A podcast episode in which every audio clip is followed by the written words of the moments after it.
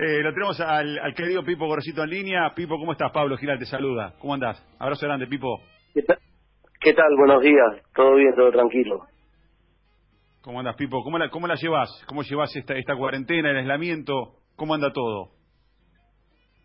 Bien, aceptando que hay que estar adentro de la casa y con la ansiedad lógica de querer salir y de todo, pero bueno, hay que estar adentro de la casa, porque ayer yo miraba a un, a un peladito que es infectólogo, eh, un, un apellido armenio, y el tipo decía completamente claro que todavía no ha pasado nada, por eso toda la gente sale, porque todo fue todo como una amenaza y no ha pasado nada, pero que nos va a llegar en un momento. Y no es tirar mala onda, sino que es la realidad y el hecho de que salga tanta gente a la calle y todo va a ser muy contraproducente para la salud.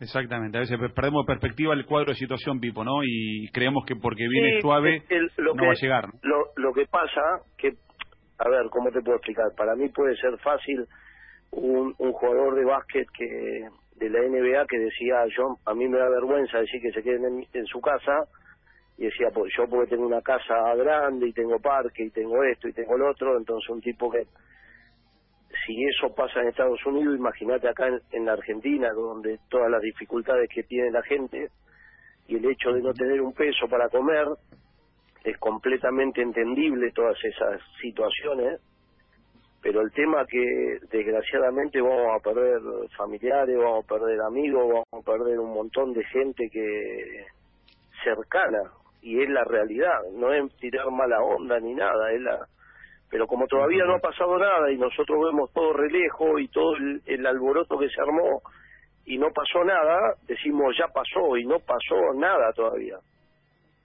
Como Eh, que no se toma conciencia para mí.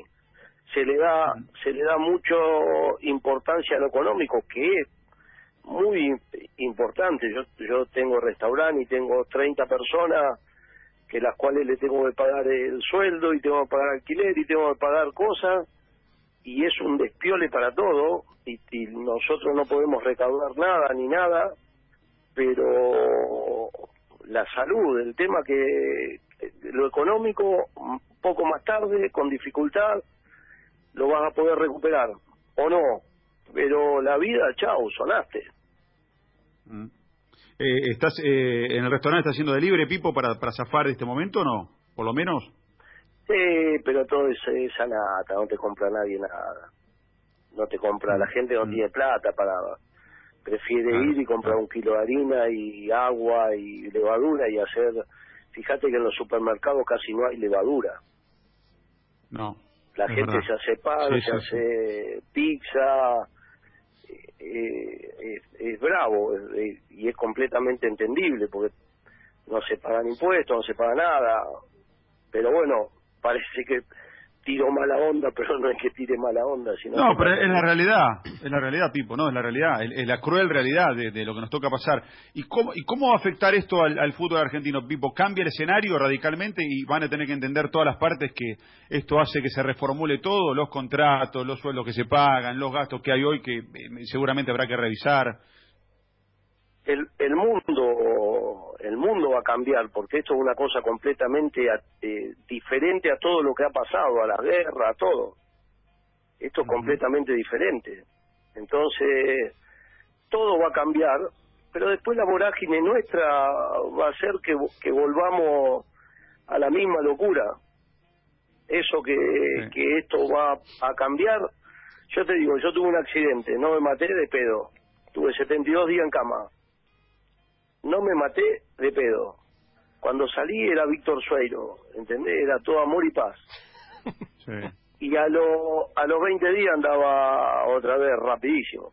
Y otra vez eh, no le daba valor a lo que le di valor durante mientras estuve internado.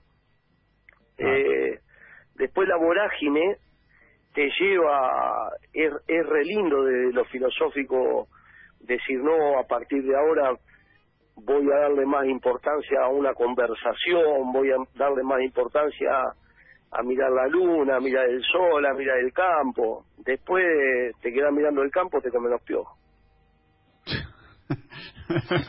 Completamente de acuerdo. Eh, Pipo, en el fútbol argentino se tomó una determinación eh, que es eh, suspender torneos, eh, decretar que no hay descensos, eh, eh se va a proceder con el tema de los ascensos y demás. ¿Qué opinión tenés al, respecto? ¿Qué opinas sobre eso? No, que, que yo lo que pienso es que cada uno mira para su lado. Los clubes miran para su lado, los jugadores miran para su lado, los técnicos miramos para nuestro lado, los árbitros, la, el poderío económico que es el que maneja el fútbol mira para su lado y tendríamos que juntarnos todos.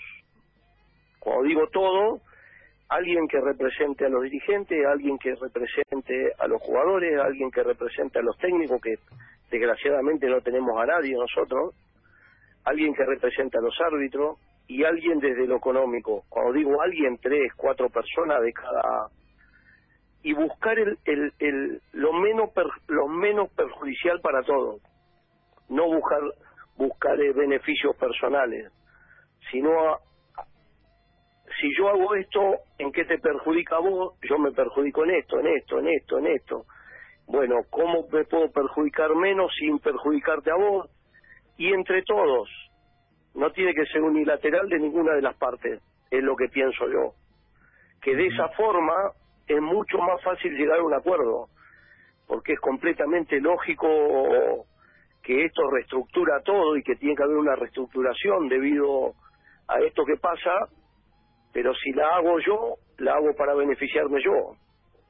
Y no me, no me importa en perjuicio de quién. Y digo que me importa, pero no me importa. ¿Entendés? Digo que me importa, pero no me importa. Yo lo que quiero es beneficiarme yo y más si no somos amigos, no somos familiares, no somos nada. Vos fíjate que se cagan entre hermanos, se cagan entre familiares, entonces no se va a cagar en, el, en el otro. Entonces lo ideal sería, juntémonos, hagamos un, no sé si se dice triunvirato, qué sé yo, hagamos un, un, una reunión entre las partes y busquemos entre todos, qué sé yo, llamar a gente eh, el, flaco Menotti, gente que, que de mucho análisis, gente que, que sabe llamar al, al, a lo mejor de los árbitros, tres, cuatro dirigentes, y de esa forma buscar un beneficio global, no un beneficio nada más que para una parte. En el cual se pierde todo, ¿eh? Lo ideal es que, que, que todos tienen que perder. Ahora, si, si pierden de un lado solo y del otro no, no es, no es bueno para nadie. El negocio es negocio eh, si es para todos o si es para dos. Si somos nosotros dos y el negocio para mí solo, deja de ser negocio. El negocio tiene que ser bueno para vos que vender y bueno para mí que yo compro. Si vos hago negocio yo comprando o haces negocio vos vendiendo, no es negocio. es muy claro, Pipo. Eh, eh, digo, eh, hay, hay dos cuestiones, dos, dos temas en una misma pregunta.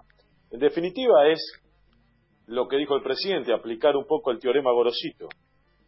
Eh, y a eso de hacer las cosas bien, que parece tan simple pero es tan difícil a la vez, la segunda parte de esta pregunta es, ¿qué sentís que el presidente, que si bien en un momento tal vez este, era un tipo común, pero de repente se transformó en presidente de una nación, de una república, eh, te mencione en más de una oportunidad eh, para ponerte de ejemplo, para graficar o explicar diferentes problemáticas, porque es como, salvando la distancia, como aquel que trataba a Bergoglio, pero que de repente se convirtió en papa.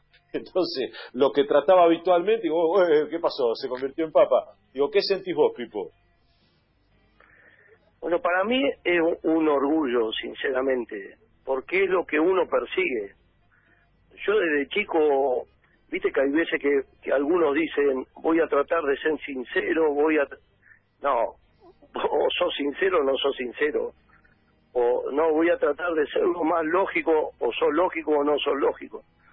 Y con esto yo, desde muy pibito, o desde que tengo uso de razón, siempre traté de ser buena gente, o, o, quiero ser buena gente.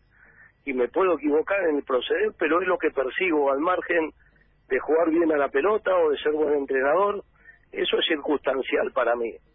Lo que no tiene que ser circunstancial y tiene que ser buena una prioridad es ser buena gente y es el elogio más grande que me han hecho desde que soy conocido.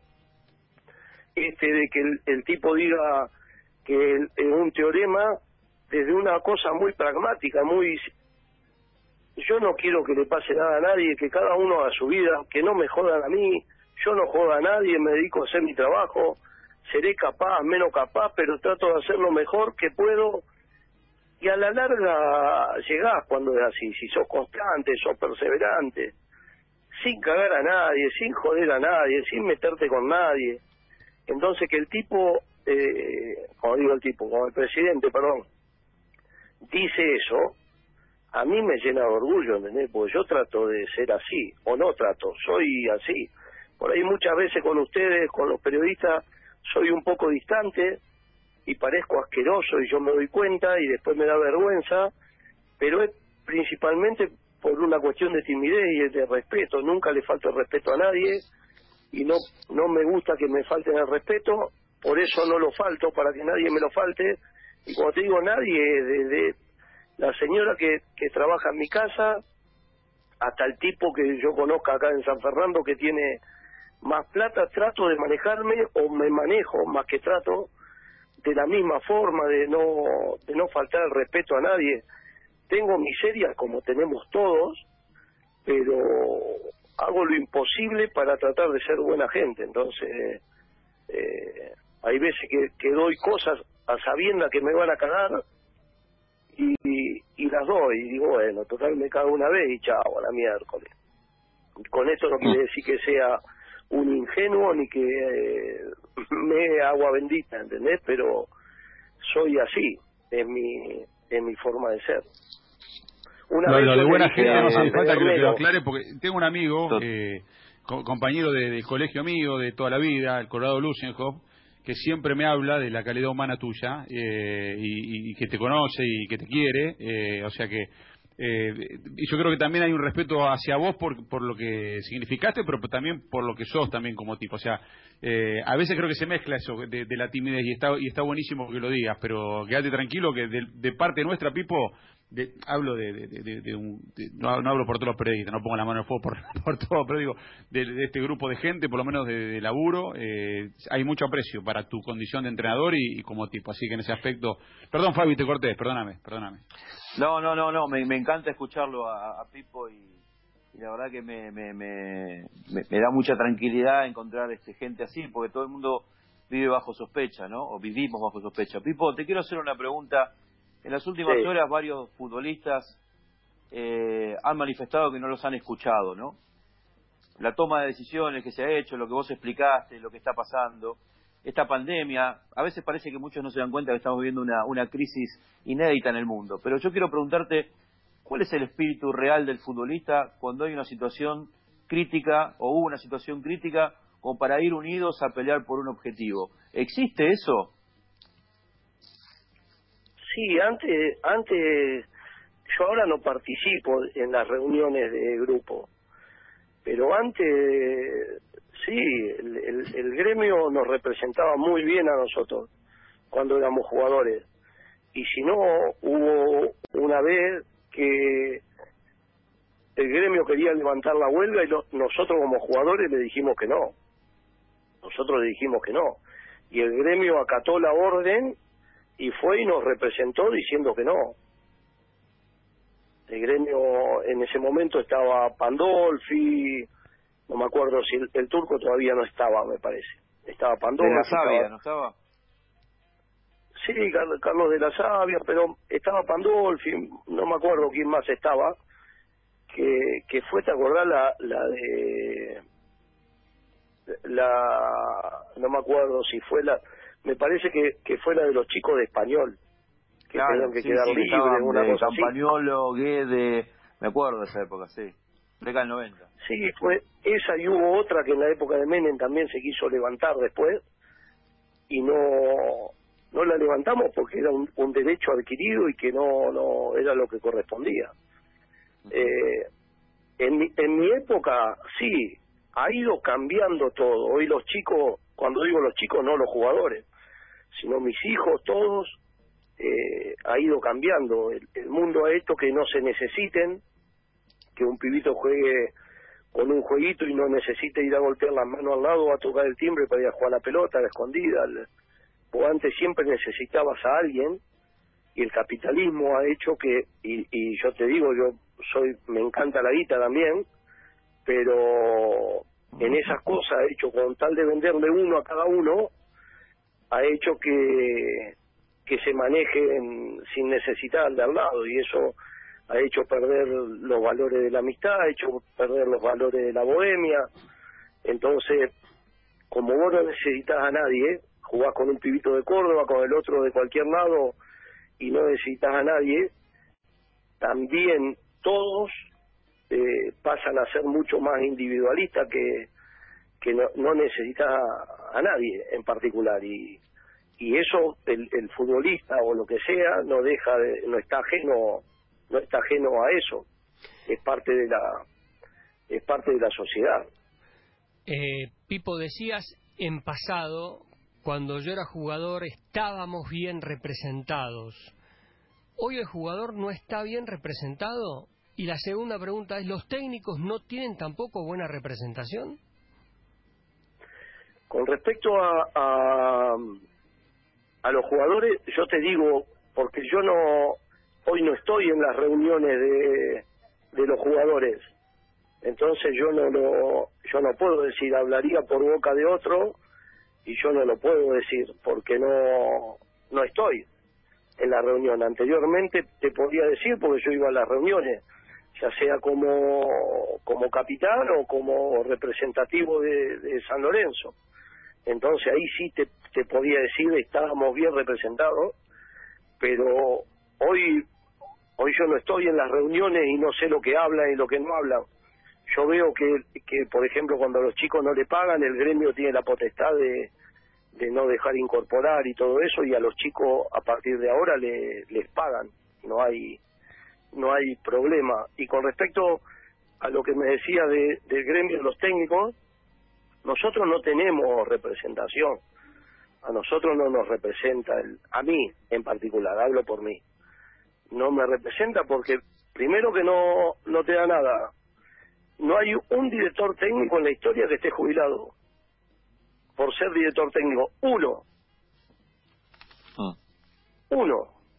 Vos, vos dirigís o jugás a la pelota eh, 30 años eh, dirigís 20 años y no hay uno que se haya eh, jubilado.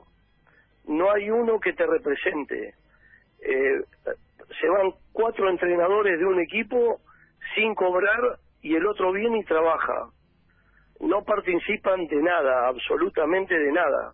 Lo lógico es que tenga una representación el gremio de los técnicos como tiene el de los árbitros como tiene el de los jugadores que haya elecciones Pero tiene, pero está Eh, eh, Victorio Coco como... el que está ahora, Pero no Victorio, Coco. que está ahora, Nicolás eh, Coco, que yo no tengo nada, no tengo un- una relación de respeto y todo, no puede estar un tipo 25 años en un, en un cargo sin elecciones.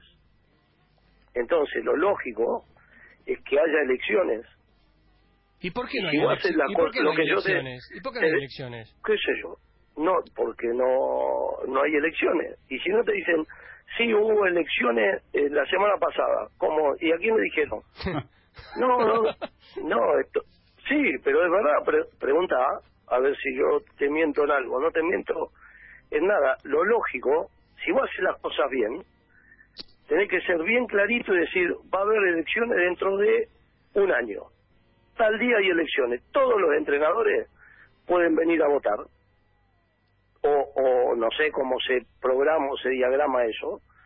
Todos pueden venir a votar y que lo- los entrenadores elijan a quién. Ahora hay ahora está eh, hay hay una lista que quiere representar Lombardi, hay otra lista que está Palo, eh, Palito Brandoni y atrás de Palo Brandoni hay cualquier cantidad de muy buena gente eh, que estamos tratando de, de, de apoyarlo porque es muy buena gente, Daniel Onega, eh, Carlos García Cambón, cualquier cantidad de, de gente, buena gente, y que haya una elección y que los entrenadores elijan al que quieran, elijan a Coco, elijan a Lombardi o elijan a Brandoni, que elijan al, al que ellos lo representen.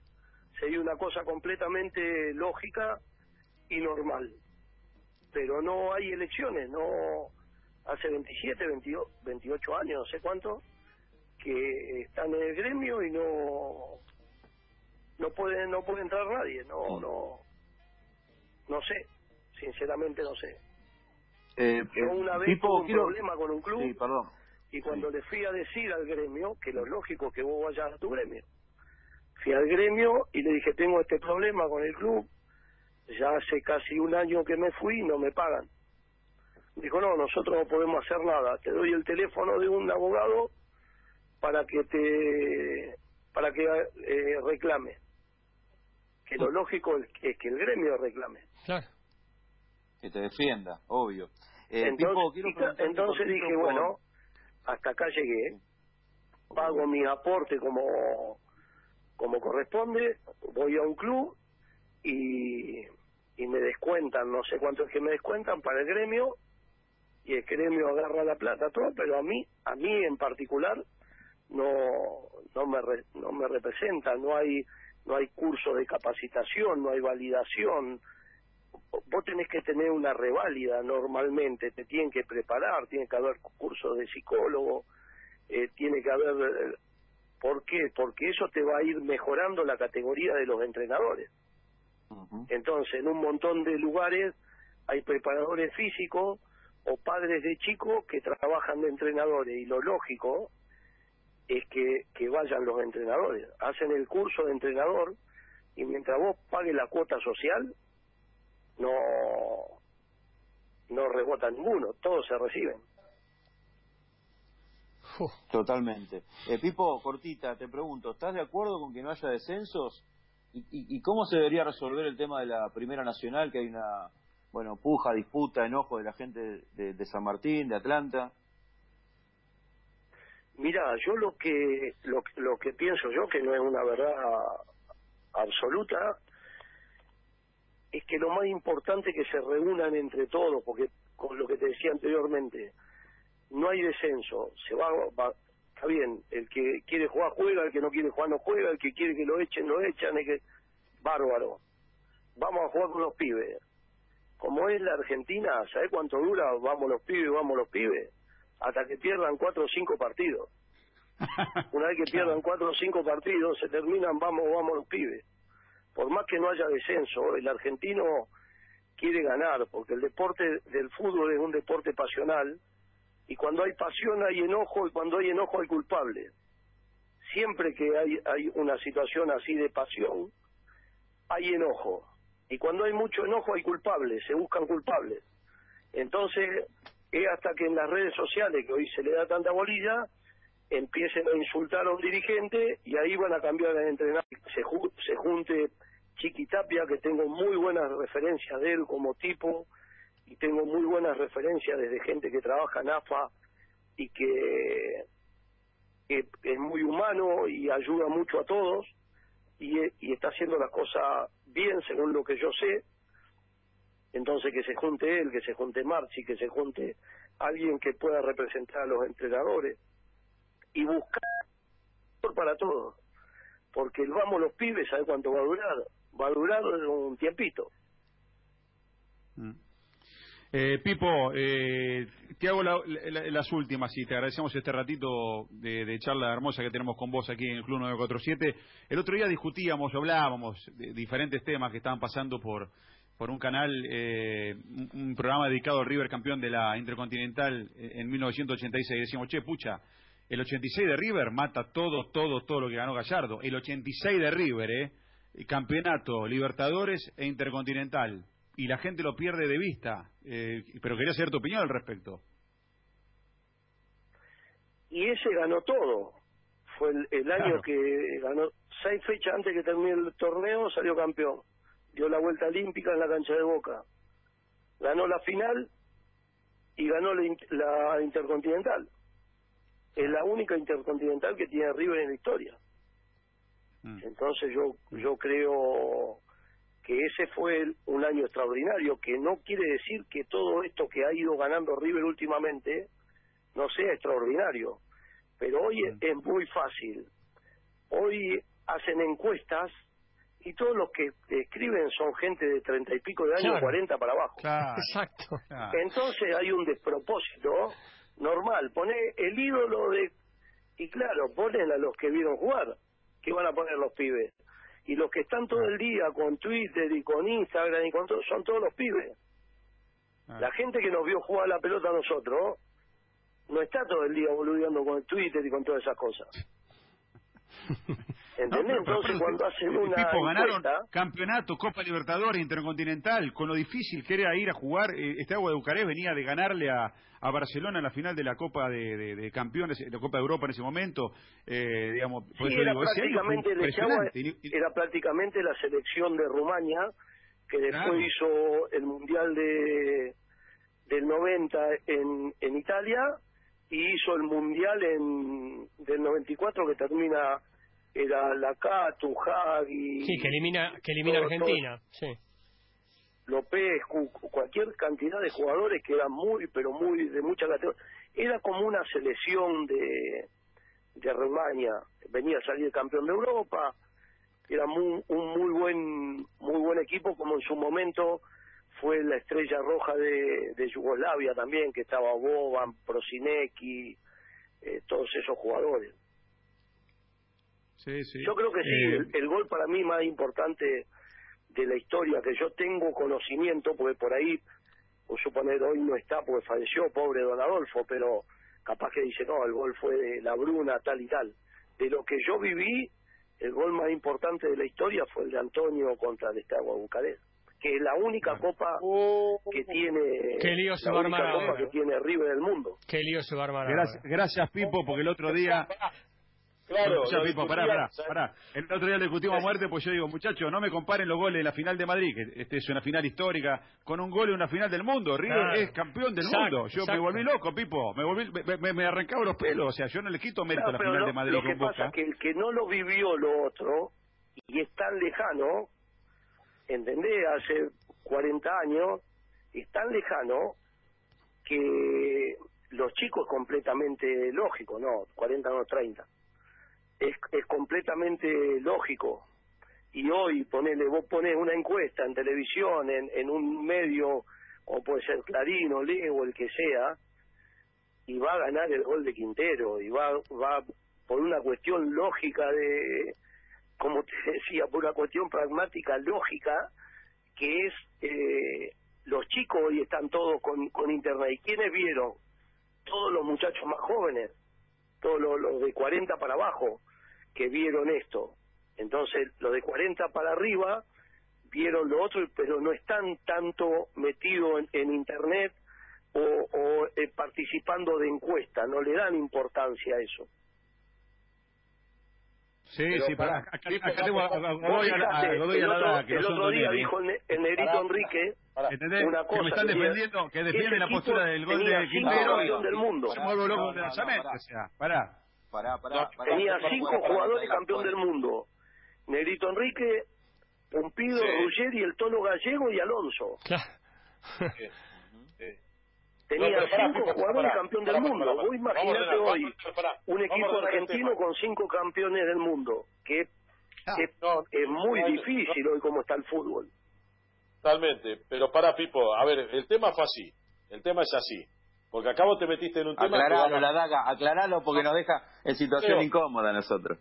que ese equipo es, es el año más importante de la historia de River, que es una historia riquísima. Creo que ese equipo, a cualquiera de los equipos que armó Gallardo, lo liquidaba, porque es un equipazo por todo lo que estás marcando. Eh, eh, pero sí creo, a la vez, sí creo, que la final del mundo ante Boca, por lo que por todo lo que significa esto, Libertadores, Libertadores. Y es, y es la final de la Libertadores, Es Libertadores. Boca, o sea, es algo que no sé si se va a volver a dar este Pipo, es muy importante también, ¿eh? Sí, yo de eso no tengo no tengo duda. Y si vos me decís, ustedes le hubiesen ganado a- al, al equipo de, de Gallardo, y hubiese sido un partido recontra chivo. Ahora, uno no puede comprobar si, si le ganaba o no le ganaba. Yo, para mí, nosotros le ganábamos. Y vos hablas con los chicos de, de River y dice, no, con la lentitud que jugaban esto antes, nosotros le ganábamos. ¿Entendés? Hmm. Eh, eh, y nosotros decimos, con el apresuramiento que tienen ahora nosotros, con, con el oficio, con todo lo que tenía y la jerarquía de los jugadores y la calidad de los jugadores que tenía, nosotros le ganamos. Es muy relativo, ¿viste? Es- es- esto es fácil. Vos ponés cuatro televisores o cinco televisores y ponés partidos de, de Di Stefano, partidos de Pelé, partidos de Maradona, partidos de Messi o de Johan Cruyff antes de, de, de Maradona, Maradona y Messi y Pelé. Vos vas a, en los cinco televisores a la misma vez, porque yo lo hice, vas a ver las diferencias de velocidades. Es, a- es abismal, entonces vos me decís, y, y, Moreno, el Charro Moreno, que según Adolfo era mejor que, que Di Stefano. El Charro Moreno era mejor que Maradona, y qué sé yo, no sé, porque seguramente que estaría preparado físicamente para estar como Diego, y si Diego lo lleva para atrás, capaz que hubiese hecho eh, mucha más diferencia que el Charro Moreno. Ent- es muy es muy difícil porque no se puede comparar, es incomparable. Ahora, ahora, Pipo, lo que sí se puede comparar es que el campeón del mundo mata final de Libertadores Sí, con Boca. sí. O sea, campeón del mundo, campeón del mundo, Pipo. O sea, que eso es lo que le discuto a mis De- compañeros. de- yo. Campeón del mundo, campeón del de- mundo. Sos el, claro, mejor desde club del mundo. o Desde sea. los logros, desde el logro, el título más grande que tiene River es campeón del mundo. Exacto. Ahora, haberle ganado la final a Boca en una final en, en, en Madrid, eso encuadra un montón de, de situaciones y de, de, de pasión y sentimiento que eh, por ahí es que es mayor al logro deportivo que logró que logró River en el 86.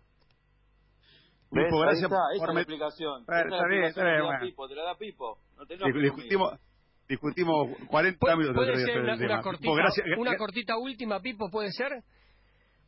Sí, no hay problema. ¿Diego o Messi? Eh, eh, lo, lo que hablábamos anteriormente, aunque yo en particular, yo como Messi no en, en tanto tiempo, ¿no? Vos decís, uy, lo va a gambetear para acá y la va a tirar allá. La gambetea y la tira para allá. Y todo el mundo sabe que gambetea para la izquierda de él y que la tira allá abajo y hace todos los goles. Vos fíjate, el otro día estaban mirando que pasaban, no sé, la cantidad de goles de él y no hace un gol que él no quiso hacer. No es que patea y le pega uno y entra. Todos los goles que hace la tira en donde va la pelota. La quiere tirar allá arriba, gol. La quiere tirar acá abajo, se la quiere tirar al costado. Patea siempre lejos de... Tiene una, una visión periférica con, con el arquero que es infernal. Tiene una décima de segundo mayor a todo. Yo el- en, en el tiempo es lo, lo mejor que, que he visto. No tiene la magia de, Maradona, pero tiene tiene todo. Es, es lo más eh, como eh, efectivo que, que vi.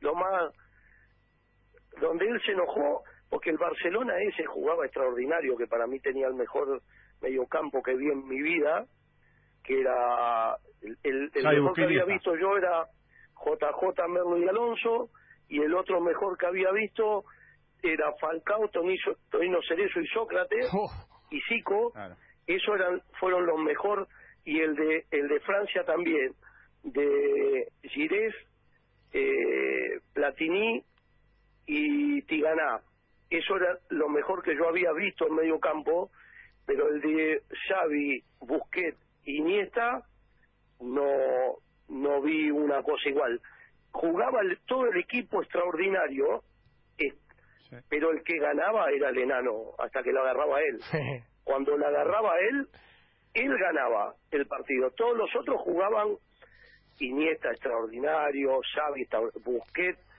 que nadie dice que si estaría en la Argentina sería imposible, porque el Barcelona no tiene equilibrio, diría, porque tiene tres jugadores, Busquets lento, pero el más rápido de todo de la cabeza, y los otros dos muy cerebrales, muy buenos jugadores que prácticamente casi ni quitaban pelota, pero eh, fue lo, lo mejor que vi, pero el enano era el que ganaba los partidos, todos se la pasaban de taquito para acá, para allá, para acá, para allá, el que ganaba y hacía los goles era Messi. No, la, no, la, no toca la pelota, no la veía. Pipo, gracias por este ratito, hermosa charla futbolera, qué lindo que hablar de fútbol, la verdad que ser, y escucharte hablar de fútbol, por hermoso, supuesto, y, y, y, reflexivo. Eh, te mandamos un beso grande, cuídate mucho y bueno, nos veremos a la vuelta de la esquina en alguna cancha si Dios quiere, cuídate, abrazo grande. Bueno, muy amable, un abrazo grande, mucha fuerza para pasar esto que estamos pasando y todos los que se pueden quedar en la casa, quédense en la casa, no salgan, vayan a comprar y entren otra vez que se nos van a venir dos o tres semanas dificilísimas en junio.